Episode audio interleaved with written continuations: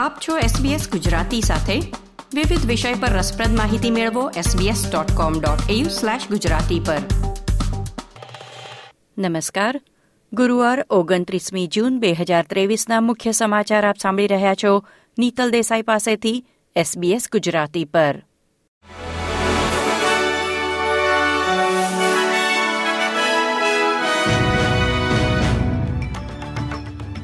મે મહિનામાં ફુગાવો અપેક્ષા કરતાં નીચે આવ્યો છે.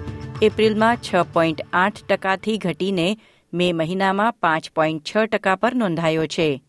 જેને પગલે એવું અનુમાન કરવામાં આવ્યું છે કે રિઝર્વ બેંક ઓફ ઓસ્ટ્રેલિયા તેના વ્યાજ દરમાં વધારો અટકાવી શકે છે.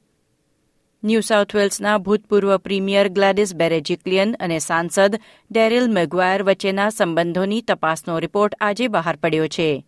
જેમાં રાજ્યના ભ્રષ્ટાચાર નિરીક્ષકે કહ્યું છે કે ભૂતપૂર્વ પ્રીમિયર ગ્લેડિસ બેરેજિક્લિયને ભૂતપૂર્વ લિબરલ સાંસદ સાથેના પાંચ વર્ષના સંબંધ દરમિયાન ભ્રષ્ટાચાર સાથે કામ કર્યું હતું. New South Wales Independent Commission Against Corruption આઈકેકના તારણો ગુરુવારે ઓગણત્રીસ જૂને બહાર પાડવામાં આવ્યા હતા. ન્યૂ સાઉથ વેલ્સના પ્રીમિયર ક્રિસ મિન્સે અહેવાલ બહાર પાડવામાં થયેલા વિલંબ બદલ આઈકેકની ટીકા કરી હતી.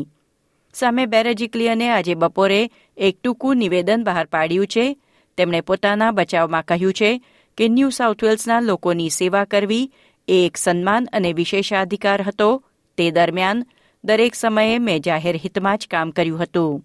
હાલમાં મારી કાનૂની ટીમ દ્વારા આઈકેક રિપોર્ટની તપાસ કરવામાં આવી રહી છે. ટાઈપ ટુ ડાયાબિટીસ ધરાવતા હજારો લોકો કે જેઓ કિડની ફેલ થવાનું જોખમ ધરાવે છે તેઓ ટૂંક સમયમાં જ કિડનીના નુકસાનને ધીમું કરવામાં મદદ કરે તેવી નવી દવા મેળવી શકશે.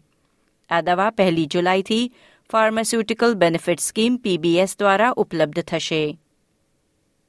ન્યૂ સાઉથ વેલ્સના એક સાંસદે ચેતવણી આપી છે કે ચીની મૂળના લોકોમાં social media application WeChat પર વોઇસ રેફરેન્ડમ વિશે ખોટી માહિતી ફેલાવવામાં આવી રહી છે. લેબર સાંસદ જેસન યેત્સેન લીનું કહેવું છે કે તેમણે એપ પર ઘણા ખોટા દાવા ફરતા જોયા છે.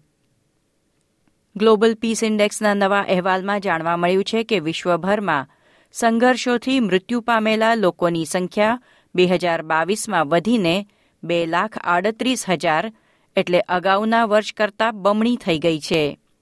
પીસ ઇન્ડેક્સમાં ટોચ પર આઇસલેન્ડ રહ્યું, ત્યારબાદ ડેનમાર્ક અને ઓસ્ટ્રેલિયા કતર પાછળ બાવીસમાં ક્રમે આવ્યું છે.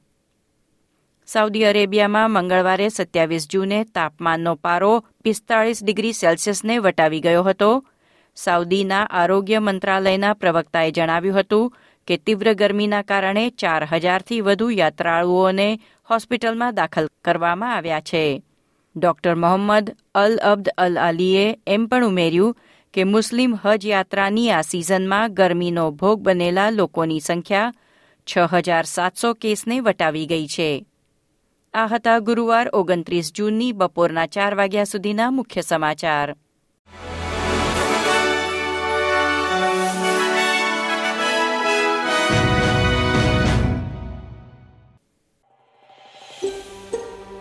આ પ્રકારની વધુ માહિતી મેળવવા માંગો છો? અમને સાંભળી શકશો Apple podcast Google podcast Spotify કે જ્યાં પણ તમે તમારા પોડકાસ્ટ મેળવતા હોવ.